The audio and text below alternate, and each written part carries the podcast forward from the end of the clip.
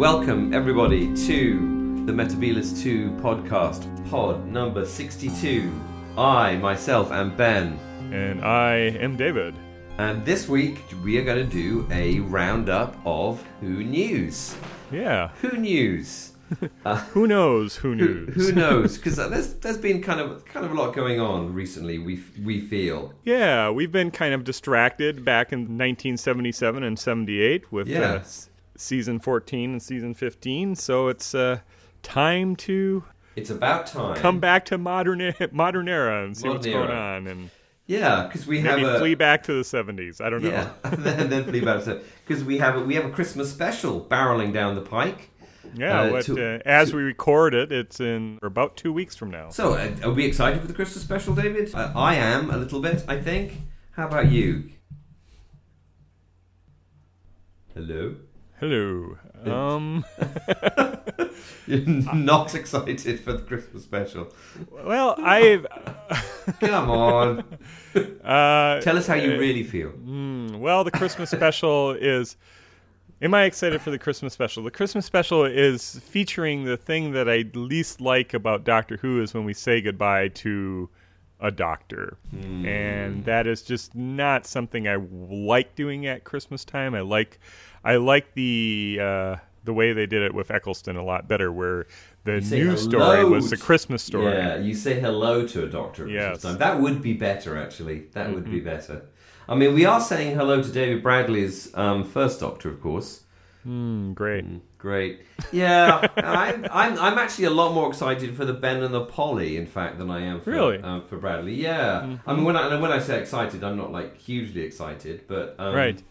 Uh, I yeah, I'm just I, am not particularly excited for Gatiss to turn up doing his you know Englishman um, impersonation.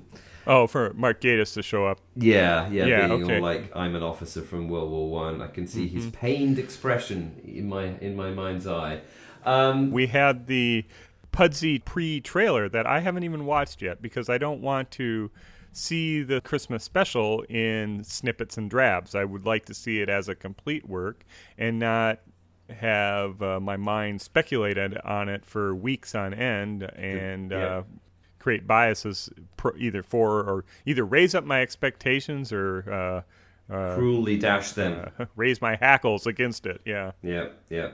Well, I'm afraid my expectations are already already risen. I'm I'm hoping for like a completely kind of stomping um, uh, Cybermen all the Doctors versus the Cybermen adventure, which isn't going to happen because um, mm. I'm sure there's going to be something mysterious at the South Pole, I don't know, people's lives are going to be, I don't know, it's all going to be like, oh, I don't want to regenerate. Well, it's like it's making a fuss about regeneration, which mm-hmm. I I think is the, is really it's one of those tedious fan things that mm-hmm. I really don't think most people care that much about. To be honest, like normos don't care about it. Yeah, I'm.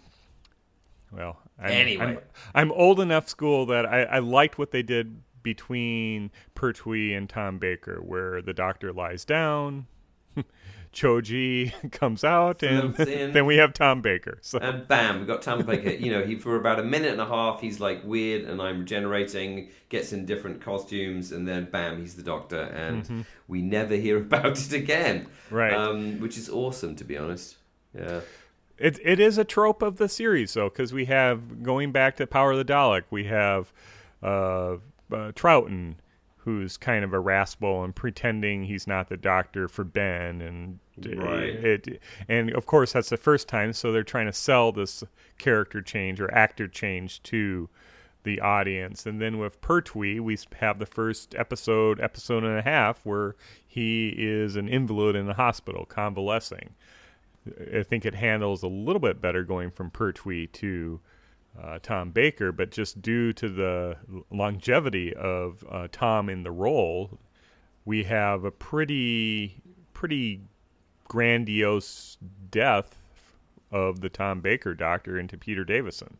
Yeah, grandiose-ish. I mean, he falls off a building. Um, well, but it's made it's made into a big deal. it. There's the Watcher, and yeah, companions circling around his head, saying "Doctor, Doctor," and the Master saying, "Oh, "You must die, Doctor." circling around his head like those like birds that circle around people's heads in cartoons when they when they've fallen off a building. Yeah, that's that's pretty much it. Tweet, tweet, tweet. Tegan Um, Tweety Bird. Tweety bird. Um, I'm, I'm, I'm, I'm. I, I guess what I'm most excited, uh, what I'm actually most excited about, is not really to see David Bradley and um, Peter Capaldi. Um, though I love Peter Capaldi, and I'm going to be very sad to see him go. I'm Mm-hmm. actually most excited to see um, uh, see our new Doctor appear. Um, Ah, Jodie uh, Whittaker. Jodie Whittaker, exactly. Um, and we have had. Um, I'm now going to change the subject um, quickly. um, we've had a reveal of her costume. Yeah, what do you think? Ah, well, again, it's been, it's, it's been spoiled for me by pretty much the first thing that I saw online, first comment someone made about it, is they compared it to Mork from Mork and Mindy. yeah. Um, and that has absolutely ruined it for me. Um, I've been trying to look at it not thinking about Mork out of Mork and Mindy, but it, it, it the, the, and okay, here's the thing, all right? So she's wearing what Americans would call suspenders, Right. um, but of course British people call braces. Yep. Um, so immediately you've got like a British American like gendered misunderstanding around her costume, which is the last thing that they should have they should have organised, to be honest. Um, and the braces, the braces, suspenders. Well, because as, as everyone knows, let me just fully explain for all of, all of our listeners. Um, uh, in America, of course, braces are things you put on your teeth. Um, in Britain, of course, braces are things you use to hold your trousers up. Um, Yep. Of course, trousers are also pants, but of course, pants in Britain are all, what in, in, in America you you call your underpants or your panties. Um, suspenders, which of course in America is what you use to hold your pants up, i.e., your trousers. Um, uh, in Britain are those sexy things that ladies use to hold up their stockings, which I believe in America are called what, David? I don't actually know. What, what are those called? Uh, suspenders. They are they are called suspenders. Yep. Oh, really? So, like, so the thing that holds your trousers up and the sexy thing that holds your stockings up are both called suspenders. Mm-hmm. Oh, As far as I know, well, I am not an expert on lingerie by any means. So, so You- write in, please you correct surprised us me. on. You surprised me. Isn't is, isn't the other podcast you do David's lingerie podcast? Oh well, my secret is out now. Your secret is out. I really had you pegged Cover for, blown. for a North American expert in lingerie. Mm, No, um, not at all. aren't they called like pantyhose or something, or is that something Well, else? Oh jeez. I don't, I don't know. I don't know. We don't know. We don't know. Which brings me up to my point. I, I mean, fandom is always uh, debated Yeah. or talked about the Doctor's costume, and my hope upon seeing uh, Jodie Whittaker's first costume is I sincerely hope that she is allowed some leeway and latitude that Peter Capaldi has had with his costume Yep. to mix it up a bit. Because a year of culottes and braces uh, they they aren't winning me over. And you know personally from my own personal viewpoint i was hoping that they would acknowledge the doctor's gender a little more overtly rather than uh, something that's a bit androgynous Yeah, yeah, I, I absolutely agree. Um, I think two things. One of which I think they are sensible. They do know what they're doing. It won't be like the uh, like the JNT years where basically everybody has to wear the same clothes all the time, as if they are some kind of superhero. yeah who with has a- jnt who has a costume exactly. Mm-hmm. Um, uh, so hopefully she'll be able to dress exactly how she wants, um, which will, Mm-hmm. Well, I'm sure- which will I'm sure- vary from tail to tail. One would Yeah. one would assume. well i'm sure that Whittaker has had uh, uh, ample input into this and Yeah. um, the reaction from fandom generally, especially female fans, uh, they're on board with this. And Yeah, so, as uh, two uh, middle-aged uh, Men. men, I, That's us. you know, it's just this is just not my area. Yeah, As my expertise in uh, lingerie has been demonstrated, it's just not an area that I have much uh, Interest. knowledge in. Well, I mean, without without, and this is not really meant to be sexist in any way. Um, uh, so please, no one take it that way. I hope that she is like female people, and I'm saying they can be male or female, but female female leaning people. Um, I hope she like. I hope she changes her clothes a lot, and I hope she likes clothes. Um, you know, I think I think it would be great if she she wore different clothes each episode, and you know, clothes are a thing. I think that would be really good. Um, Okay, so she needs to play to a stereotype. Yeah, well, no. I mean, I think I think she needs to. I mean, you know, it'd be great if the Doctor was interested in clothes for a change. Mm-hmm. Um, I think anything would be a, an improvement over, say, like you said, the JNT years where Yeah. We're stuck with the cricket coat or the patchwork Ugh. coat or the Yeah, uh, anything- anything sweater like vest that. with question marks all over it. Yeah, I mean, I you know I would love to go back to a to, you know my of of course my favorite Who era, which is the Pertwee era, where you know he wore a different incredibly cool you know velvet outfit every every, every episode. So that's good. Um, I mean, we have you know we have got form in terms of how time ladies um, or female time lords like to dress. I mean, Romana. Uh, dressed really, really well. Uh, I think uh, probably more in her Lalla Ward incarnation, which is my least favorite Romana, as everyone knows. Um, but you know, there was there was some great costumes. I mean, you know, let's but let's uh, let's get her up in that um the hunting gear that she wore in the in the in the Horns of Nimon, which is a personal favorite. Yep. Yeah. Lalla Ward had some really good costumes as Romana, but she also had some real stinkers, which we had like uh Oh, the kind of sailor suit one. Yeah, Night- that's awful. Well, that's not even as bad as like the Nightmare in Eden one or the one uh, creature from the pit costume. Yeah, yeah. Anyway, so let's. I mean, let's hope they've got some good costume designers, and let's hope that Jodie is able to hold her head up high and and wear what the damn hell she wants to wear. So, of Yeah. more concern for me is this quality of the stories, and I think Chibnall, More concern, More Yeah. concerned to us is it will it be any good or not? right? so, well, the the clothes may make the woman, but uh, the story I think will make the series. And my So true. understanding, or at least the rumor that I've heard, is that Chibnall is going to be using a writer's room, and so we're not going to have distinct authorship, or I maybe have we'll have lead that. authorship of the stories. Really? Yeah, I mean, who, who are they going to pack the writers' room with? Like good writers, I hope. Hmm, well, generally, the belief is that when you have a writer's room, it's a cost saving measure in some ways. So you aren't affording individual writers, you're having a stable of uh, maybe less experienced writers under the tutelage or the overview of Chib. the showrunner of Yeah. Chibnall. Yeah. So, So, so will, we'll, we'll so, see. So will, will every episode be credited to David Agnew? I do hope so. Or Robin Bland. Robin Bland. Robin Bland and David Agnew wrote this episode. And the thing that with a writer's room that I think would also lend it to, I wonder if we'll have an overarching uh, season or, or a season wide arc like we had with Trial of the Time Lord, where there's pretty much just one story that's told episodically rather than a collection of short stories that make up a season. Well, uh, if you want my opinion on this, which if you're, listen, if you're, listen, Obviously, we do. if you're listening to this podcast, presumably you do. Um, uh, my choice would be either a season that is a series of distinct and separated stories, or a season that is one big story. One of the things that I have disliked most about recent about about New Who is the the half-hearted season arc that has to be desperately explained in the last episode at the end of the season.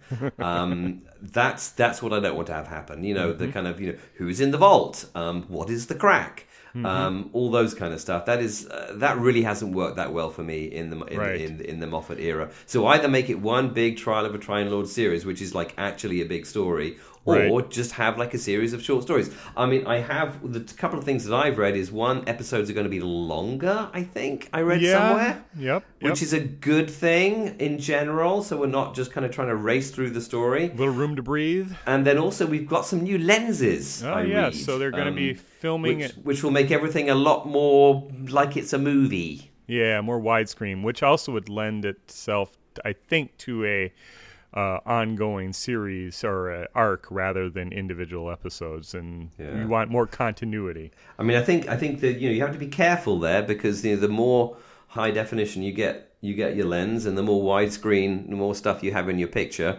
Um, the more it b- being set in basically shot in South Wales um, becomes apparent. So um, let's be careful of, of getting too hyper detailed um, in our in our in our pictorial plane. The mise en scène. Well, Uh, you know, anyway. one uh, British Welsh uh, rock quarry looks just like every other one. that's true. That's true. Return to the quarry shoots. Yeah, I mean, the, uh, the you know, as, as I think I probably probably pointed out when we were reviewing last season's. I mean, I'm a huge fan of South Wales. It's one of my fa- favourite places in the world. Um, but it's pretty obvious that it's it's all being shot in South Wales. Um, if you know South Wales, which I do, um, and if you don't, I suppose it's like, oh, it's another, it's the Highlands of Scotland. Ooh, it's a mysterious planet. Yeah. Um, it's no, it's not. It's South Wales. Well, we'll see. Maybe they'll be we moving more see. and more towards the soundstage for Yeah, maybe. uh, the series. Green screen. Let's have a let's have an underworld, an, a gritty underworld reboot, and have it all done on on on green screen. Yeah, on CSO. Um, what else we were? We, Well, we, uh, uh, we had another reboot of sorts coming with the release, the imminent release or, of Shada. Yeah. Um, will you be buying this, David? Well, the last I looked was it's not for sale in Region 1 until September of 2018. Now, I don't know if Amazon got Surely that right. jest. That's that's weird. Carry on though. Yeah, I well, I don't know if Amazon got that right, but uh, my the the other thing I heard is it was in sale end of January, early February. Is it, isn't it all done with worldwide money though? Surely worldwide would be desperate to have it. Oh, is it, or is it going to be like exclusively released on BBC America or something? So we, we all have to get it on cable. Don't know. Don't know at all. Um, th- So will I be getting it? Uh, probably yes, because uh, Tom Baker uh, is doing some new acting within the TARDIS console room. So alert. Yep. so yeah. Eh, well, it's it's hardly a spoiler. They're using it to sell it, and that is the hook that uh, got me. I'll have to say the hook that got me. Um, well, okay, uh, so uh, I probably will be getting it, even though you know I've got so many versions of Shada I can barely even stand to hear the word said anymore. Um, a couple of things. One, I love the artists who worked on it, Martin Geraghty and and Adrian Salmon, as you know, I'm I'm huge fans of. Um, but I understand, you know, poking around the internet, that there's been some new model work um, that has been done for Yep. the reboot of Shada, or reboot or redoing of, of Shada, um, and it's I been think done they're calling it a finishing. a finishing, but they've done the model work in the correct mid mid to late 1970s style, which is incredibly exciting to me, using the correct lenses and um, yeah, I think even going back to some of the original model makers, which is super exciting. Um, I also understand is that they've kind of Dudley Smith, uh, um, Dudley Smith, um, uh, Dudley um, Simpson. Simpson. Who's Dudley Smith? I Don't know. I don't know. Yeah, well, speaking of, they, they, they've Dudley Simpsoned up the soundtrack. Um, uh, my understanding is uh, Mark Ayres took Dudley Simpson's score and used period instruments and techniques Oh, to record, lovely. so we don't have the Keff McCall uh, sc- uh, score that we had on the VHS DVD release. I hate Keff McCulloch. Well, I don't hate him as an individual, but I don't like his music that You're much. not a fan of the music. yeah. Not a fan of the music. Um, I'm a huge fan of Dudley Simpson. Mm-hmm. Um, so uh, those uh, those are the things that actually have sold it to me. Is actually some of the kind of retro stuff on it. So I probably will be buying it. I'm probably going to wait until the new year when maybe it's gotten a bit cheaper. Um, as everyone knows, I am a Region One, sorry, Region 2 Mm-hmm. DVD collector. And that's good because I've I understand from some of my friends and colleagues that Region Two uh, Doctor Who DVDs are sorry Region One Doctor Who DVDs are increasing becoming increasingly expensive as they are they are. deleted. Yep. Um, uh, I'm not sure that's happened yet with the with the Region Two ones, but anyway, so I'll be getting La- the Region yeah, Two last version. I checked. For, yeah, last I checked for Region Two, everything is still available, and the prices are much more reasonable than right now with them being deleted out of the catalog, not being um, pressed or printed or Yeah. well, made anymore, manufactured anymore. Yeah. So Yeah. if you want the shiny disc, you are best best bet is to opt for Region Two.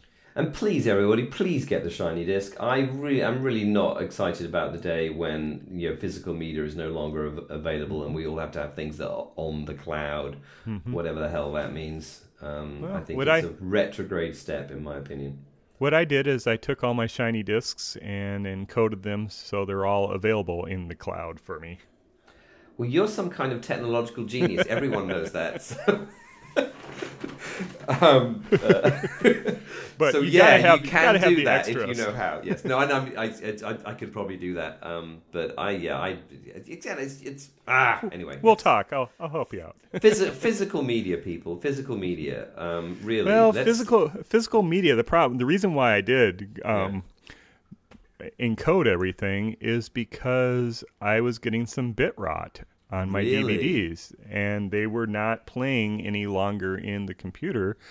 So Uh, I every everything that I had surviving, I encoded. So I have now the archive physical copy, but for day to day viewing, I um, hit the hard drive or uh, do a MP4 rip of it and watch it on the television. Uh, don't like the sound of bit rot. That sounds horrible.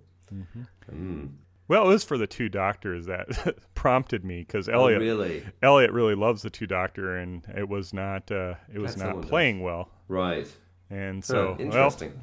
the the canary in the coal mine, and if it wasn't any great loss, in my opinion, but uh, That's true. That's true. That could rot as much as it wants. Um, I hope also actually that my Region Two copy will have a proper sleeve to it as well. I I do. I said I, I one of the reasons I'm getting is I like Adrian Salmon, but um, Mm-hmm. this whole kind of steelbook thing really kind of bugs me. Um, so I- anyway, we will yeah. see. We will yeah, see. I think you only get the steel book for the Adrian Salmon cover. Okay, yeah, so I'm going to actually avoid the steelbook and get whatever co- ever, ever, whatever other cover they do. But I am going to wait until the new year when hopefully it is cheaper. That is my plan. Yeah. Yes, Shada. Well, Shada. I mean, last see, last Christmas we had um, Power. Power of the Daleks. This Christmas we've got Shada. Um, any requests for next Christmas? Uh, Or any ideas for what they might do for next Christmas? yeah, I want Philip Morris to come through. We want to parachute Philip Morris into northern Nigeria and then leave Well, him there Zimbabwe. until he's either found some Doctor Who or he's died. Zimbabwe. That- Now that Mugabe's out, uh, he can Really, go into think? Zimbabwe. Know, I read some. the- I read somewhere that because of Ian Smith and his general evil, um, Ian Smith being the dictator, Rhodesia. the white dictator of Rhodesia, um, Doctor Who wasn't really shown in Zimbabwe. Hmm. Um, because we were boycotting him um, because he was a fascist dictator. Well, Um, my well, my my uh, understanding. Well, the rumor is this that Yes. the the English speakers in Rhodesia, Zimbabwe, wanted British television, and so they smuggled it into the country. Oh, that I've not heard that rumor. and so there wasn't any official sales, but supposedly, now this is all fan speculation at this point, that that it was that it was sold, and since the television archives haven't been burnt uh or leveled through war like they had been in other African Sierra Leone countries, being the being the being the case. Well, Sierra, so. Sierra, Le- Sierra Leone and Cyprus being the two. I mean, it was terrible for the people who lived there, obviously, but Mm-hmm. for Doctor Who fans, also terrible because a lot of Doctor Who got destroyed. Right. And so the the thinking is that maybe the Zimbabwean archives would have reels of British television. Now it's a it's a long shot, but It's you a know, long shot. Doctor Who fans of the 1960s can be a desperate group of individuals. Well, they can be. They can be. Um, so he's he's not been to Zimbabwe. I think. Uh, I don't know. Okay. Yeah, he's right. he plays his cards very close to the. He's he's been really quiet recently. Is there any particular reason for that, or is he just a- well, you, an the other man? fan rumor is you know that's that's why I'm hoping for a Philip Morris breakthrough because there's been this other fan speculation that there was a falling out um, between Philip Morris and the Doctor Who production office under Moffat's tenure, and right, Morris right. has been waiting for Moffat to leave before he just the big reveal. resumes negotiation. Yeah, Uh, interesting. because uh, you know this is again all just fan fan speculation, Yeah, yeah. yeah. I mean, my I'll have to say my personal wish for next Christmas is you know if they can reanimate you know large chunks of Shada and large chunks of Power of the Daleks. Um, can we just get that missing episode of, of Web of Fear reanimated? Hmm. Um, and let's get some decent extras on the disc. Let's get a commentary going and some and some and some extras and re-release Web of Fear. Well, they have released a standalone uh, commentary for the Web of Fear. They did, yeah. Um, I don't want them to do that. I want them to release it on the disc, like the way that I want them to. So Okay, all right. You're a fan. You demand to be catered to. I, I am a fan, and I demand to have what I demand. The customer apparently is always right. I'm told. I am a customer. I am always right. Well, now that BBC Worldwide and um, what is it, BBC Films, or they're they're merging. Did you see know. that? B- I didn't see that. No. Yeah, BBC, so I don't know. The BBC is like, what? What are you doing? Stop it. Stop yeah, let changing. me, yeah. So let me uh, let me uh, look this up here because Okay, all right. and maybe you can add some perspective because BBC Worldwide is the way that we get uh, Doctor Who in the states here. It is. It is. and indeed, they're indeed. um, merging and becoming BBC Studios into one single entity. oh, good. Okay, Um, and so Okay. so the, the the commercial division is moving into BBC Studios into one one invi- one business unit. So I don't know what that will mean, but I'm wondering if I that think what it means is some idiot from like some from you know Loughborough Business School um, has decided that that is going that is a good idea. Uh, anyway, yeah. Well, the, uh, Tony Hall, uh, BBC Director General, um, said this is uh, creating a single BBC studio will bring the BBC in line with the industry, be simpler and more efficient. Those buzzwords. If it will be, it will help ensure the license fee payers in the UK continue to receive outstanding British programs which reflect British lives long into the future. It will also ensure the BBC can continue to play a crucial role in supporting successful UK creative community. yeah, all right, okay. Well, yeah, yeah I'm sure. I'm sure All that's right. great. So I'm just wondering if this corresponds with uh, the other bit of news out of fandom, or at least official fandom, with the shakeup at Doctor Who magazine. If with all the changes coming with Doctor Who in 2018, that the BBC feels they need to um, have a little tighter control over how the official avenues of fandom are presented the program.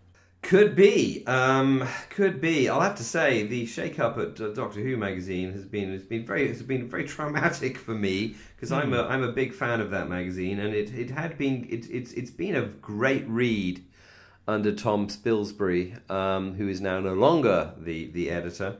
Yep, took the Um, buyout. He took a buyout, and according to uh, okay, so so for those of you who haven't been following this, uh, uh, Nick Pegg, who is a Dalek operator, um, had been uh, writing a column um, uh, for Doctor Who magazine for several years. Um, he's also been com- he also compiled the end of year quiz for the magazine, Right. um, and I think also the crossword each month as well, under the pseudonym of the Watcher. So actually, no one ever knew. No one knew who, who it was. It's only actually it's only recently we've all found out that it's Nick Pegg. I think for a long time people thought it was Gareth Roberts because he's kind of vaguely Tory. Um, and and unnecessarily detailed about 80s Doctor Who, but actually it's not Roberts, it's not Old Man Roberts, it's Nick Pegg. Um, and he, uh, I'm not sure we can actually mention this on a on a, on a, on a podcast. He's he's he, they so uh, apparently again some mid-level Loughborough University MBA in BBC Worldwide decided that Doctor Who magazine um, was uh, going too off message. Um, I think largely because of their negative. Uh, coverage of Class, the uh, Doctor Who kind of Buffy style spin off that really only lasted one, one series and then also um, having uh, having mo- having more t- interviews that were too candid um, with interviewees criticizing Brexit and Trump. Right. course, the BBC has to be impartial for some reason, um, which basically means uh, we always have to present the. We, ha- we we have to be fair and balanced. so if someone says that Brexit is a bad idea, someone's got to come in and say, no, it's actually a good idea, when in fact it's a stupid idea. Um, similarly with Donald Trump. Someone says Donald Trump is evil, someone's got to come in and say, no, Donald Trump is good, when it's, it is actually patently obvious that Donald Trump is, is in fact evil. So apparently, everyone then, the whole staff of Doctor Who ma- magazine got sent on a re education course, um, a kind of Chairman Mao style re education camp. Um, and that really. Held at BBC Wales. Uh, BBC, BBC Wales. Uh, actually, they probably went to that horrible house with all those cannibals in. Um, that was in Torchwood. Is probably where they got sent to. countryside. that was a Chibnall. That was, was a Chibnall story. It was it was a Chibnall story exactly. some classic lines from that one. Anyway, that's probably where they all went, and that irritated Nick Pegg so much that he basically uh, um, metaphorically put a gun to his head and um, turned what was number 87 in his column for uh, Doctor Who magazine into a, a suicide note by um, making the column an acrostic which read out an incredibly rude phrase. Right. If you looked at the first letter of every word of every sentence in the Mm-hmm. column, and it's funny because I only found that I found that out later on. Um, but when I read that column, I said to myself, "This is reads really weirdly. Right. It seems like there are too many words." And of course, it's because he was trying to spell out a very very rude phrase, criticizing Mm-hmm. BBC Worldwide and Panini, um, and so he was fired. Right. And uh, what else is interesting is Pegg has also been supplying uh, tidbits of information about Doctor Who and the BBC in general to um, Private Eye magazine, which is a magazine that I have a subscription to, is a kind of British politics and media gossip magazine. Um, so so that presumably is going to stop because Right. Pegg has no longer really got an insight. Well, I guess unless they decide to sack him as a as a Dalek operator. they did. They, did. Okay. So now he's ba- basically out of a job. So that's going to stop as well. But so there was a Private Eye column about this, and then Tom Spilsbury wrote a, le- wrote a letter to Private Eye saying, you know, I wasn't actually fired, I resigned, Right. um, or I decided to go, um, etc., etc., etc. The new editor of Doctor Who magazine is a guy called Marcus Hearn, which is not incredibly exciting because he's really kind of safe pair of hands, kind of comp- uh, kind of company man. Um, so I'm feeling a bit depressed about Doctor Who magazine, which is one of my favourite reads every month, and there has been a distinct drop off in quality in recent issues.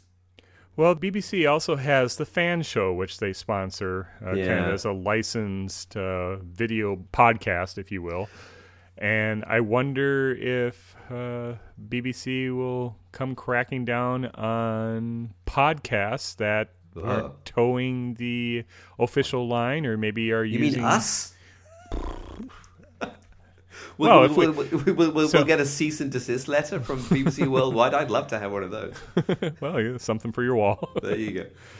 Um, I, th- I think it'll be a great shame, actually, if the the because you know this is going to sound weird to a non-fan, but there are no, no there are no non-fans listening to this podcast, so it won't sound weird to you.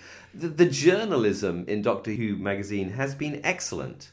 And the interviews that they do are extremely good, um, Right. and they get a lot of information and a lot of new material from a show which is basically, you know, an old show with a finite amount of information in it. And if it if the magazine simply becomes a mouthpiece for how amazing everything that comes out of Roth uh, what is it called? Roth Moat? Roth Roath Lock? Everything that comes out of BBC Wales is absolutely fantastic and cannot be criticised, then I'm probably going to have to start reading their magazine, which will be really upsetting because I have a complete set going all the way back to 1979 or wherever the hell it started. So, anyway, Yeah. Well, there's always you a go. time. there's always a time to stop doing something. Exactly. We stopped. We stopped subscribing to National Geographic, and I had grown up in a National Geographic family. But when Rupert Murdoch and Fox bought a controlling share of Right. National Geographic, we let our Really? subscription lapse. Yeah, no more. Interesting. Well, I think the frustrating thing about DWM is like it's fine. It's selling really, really well. It's a really entertaining magazine. There's literally nothing wrong with it. And I think one of the things that always frustrates me about the BBC, and I, I know this because I used to work for the British government, um, in obviously not for the BBC, but for a, a, a an analogous department, the Arts Council, and the Quangos, uh, which I think the BBC technically is one, they really just can't stop messing around with themselves and changing things. Do you want to explain what a Quango is to It's our a- American listener? A quasi autonomous non governmental organization, a Quango. Um, it, and it, that's an acronym, and it- they basically are what they say they are. They are quasi autonomous, so not actually autonomous, but sort of autonomous, non governmental, i.e., they don't actually govern anything, but they're run by the government. Organization. Um, and quangos are uh, one of the ways that the kind of British establishment or the British government kind of organizes the country, basically, is you have these organizations which have charters uh, which are in charge of delivering various aspects of government service to the population as a whole. Um, I don't think there's really a, an American equivalent um, because you don't really organize your country in that, No. in, that in that kind of way. Well, the thing that gets me with this is a Panini publication, as it was a Marvel publication before Yeah. Panini, Yeah. they're a licensee. Is there Right. there must be something in their license that has rules because I would expect a licensee to have some editorial integrity or s- control over their content. Yeah. And was it Panini was at risk of losing their license for running Doctor Who magazine, or it would? You know, I, I, I mean, I, I mean, see, I mean, you know, when I worked at the Arts Council, we went on endless kind of workshops to kind of, you know, make sure that we were saying the right things about things, which were very frustrating. And I mean, I think Nick Pegg did a very stupid thing, right. uh, but I can, I can understand why he did it. I mean, he, you know, he obviously, presumably, doesn't ever want to work again. Um, for the BBC, which is which is certainly going to happen now, uh, but I understand his feeling. It's you know, it's very frustrating working for these organisations because there are a lot of middle managers whose job it is seemingly to just stop anything interesting from happening. Um, and I think that's one of the challenges of the BBC. And the BBC is continually under threat, um, certainly from the current ridiculous conservative government and from most governments in general, basically. The BBC is always having to fight a rearguard action. Um, it has become a lot more right wing, um, uh, pandering to the current conservative government in recent years, I believe um, uh, because it's worried about uh, losing its various licenses to uh, to do things. Um, Well, because of, you know the Tories' backers are Murdoch and other conservatives who exactly because the have because something to you know money to make if BBC goes out of business. BBC go, go, go- goes out of business, the BBC is you know it's a taxpayer funded.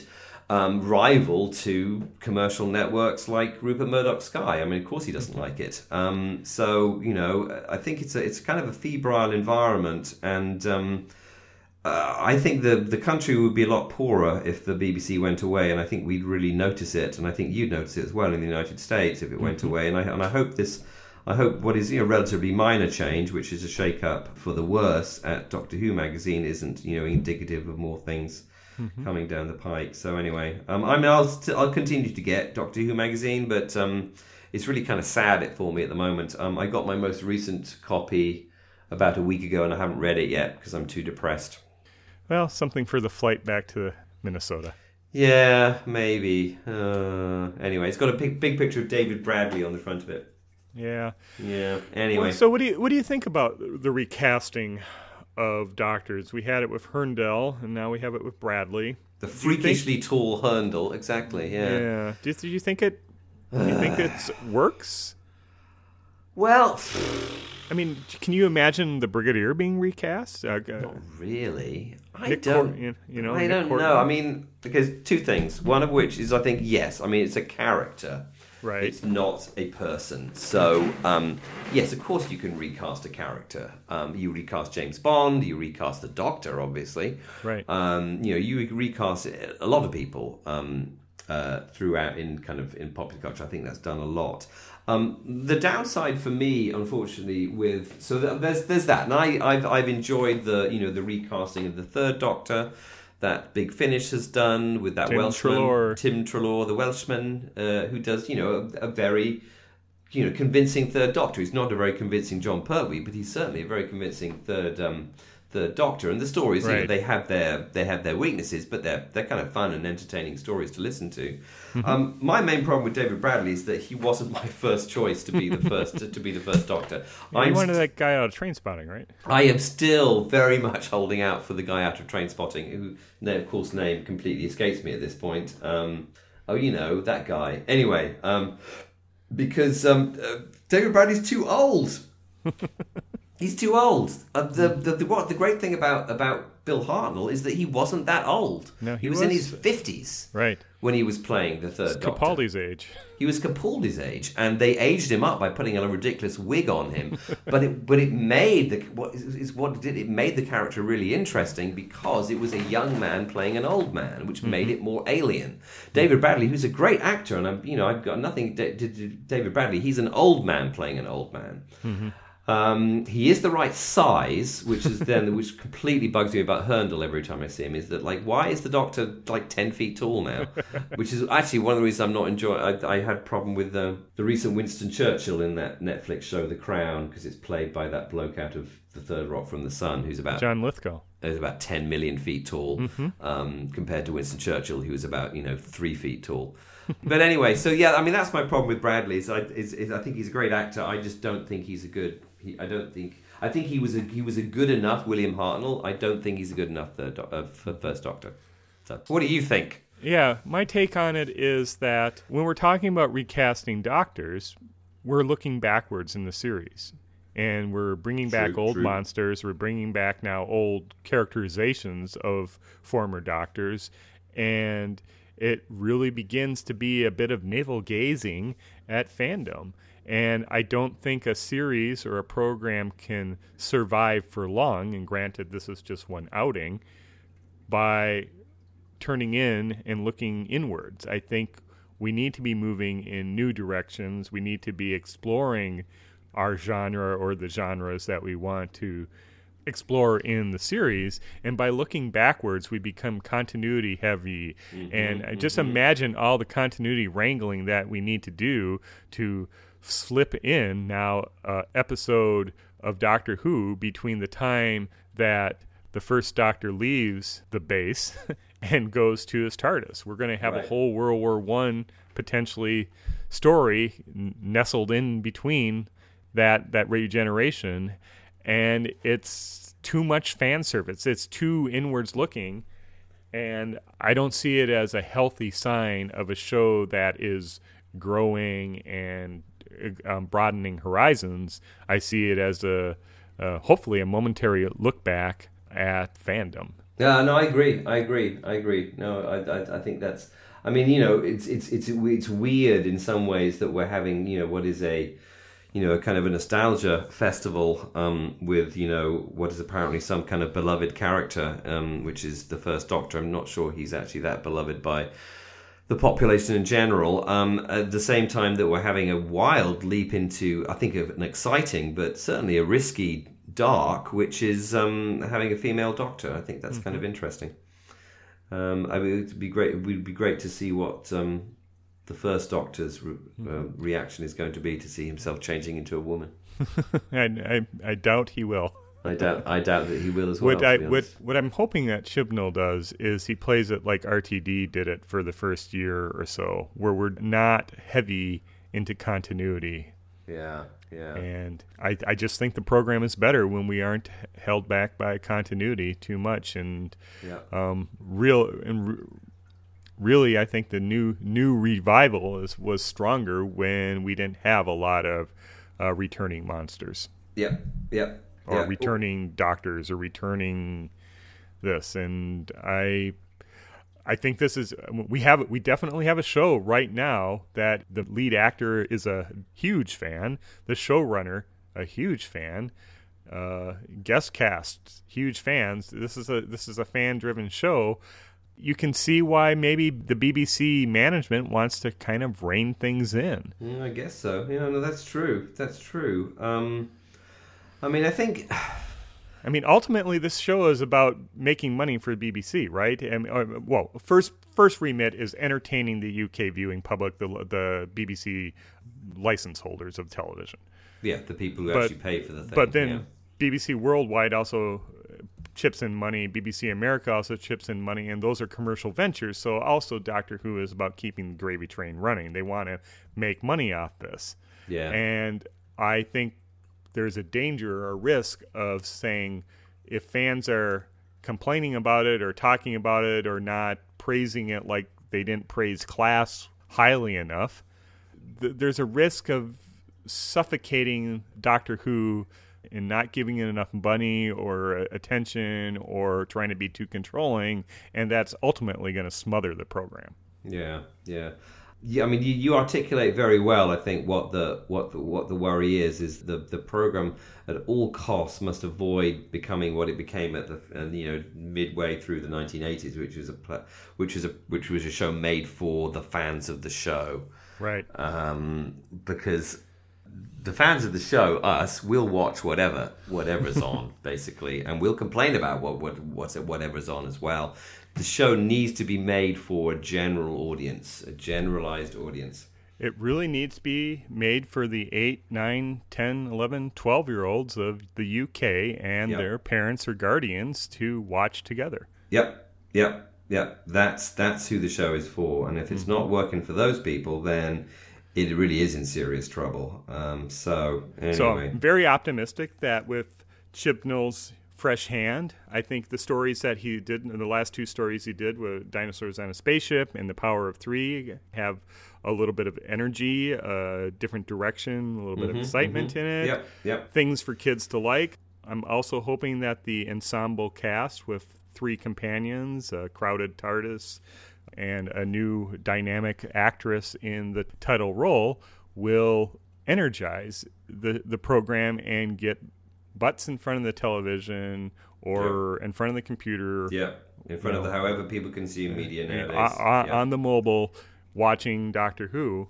and we'll Yeah. have another two, three years of the stories. What I think the risk is, and I think the BBC can be commended for taking the risk, is that viewing viewing numbers will continue to decline, or there'll be this backlash against having a female doctor, and we cancel the program again yeah, and we go into hiatus. And well, I, I'm expecting because I'm expecting that Chibnall will deliver because BBC wants Chibnall, want waited for Chibnall. This is why we had a whole series ten by Moffat. yeah, I think things are looking up. I think things are going to be for the better because I don't I don't want the blame in the certain segments of fandom to be saying, well, Doctor Who failed because you cast a woman. And I don't think that has Yeah. anything to do with it. Doctor Who will stand or fail based on the quality of the product that they deliver to the UK public and whether or not people watch it. yeah, yeah. No, I, I agree. I agree. I agree. Oh, okay. Well, we will see. We will Yep. see what happens. We- We, will see what happens. So I think fandom right now is in a little bit of a tumultuous time. I think just with the changing of the guard, both in uh, production and in Doctor, it's a cleaner reboot than we had since Moffat came in. Right, right. And we had a clean reboot with uh, RTD. We had a clean reboot with uh, Moffat, and now we have a clean reboot with Chibnall. And both eras or both showrunners have had their um, supporters and detractors, and I'm sure that will continue under uh, Chibnall. Yep. And I think that's I think that's fine. Mm-hmm. Yeah. All right. Any Right. final thoughts? Um, I don't think I have any final thoughts. Okay, Um, let's I'll- wrap this up then. Okay, then. Thank you. Thank you so much for listening to episode 62 of the Metabulus 2 podcast. I have been talking to Ben. And I have been talking to David, and we will look forward to talking again about Doctor Who next week. All right. Thanks for listening. Thank you. Goodbye. Bye.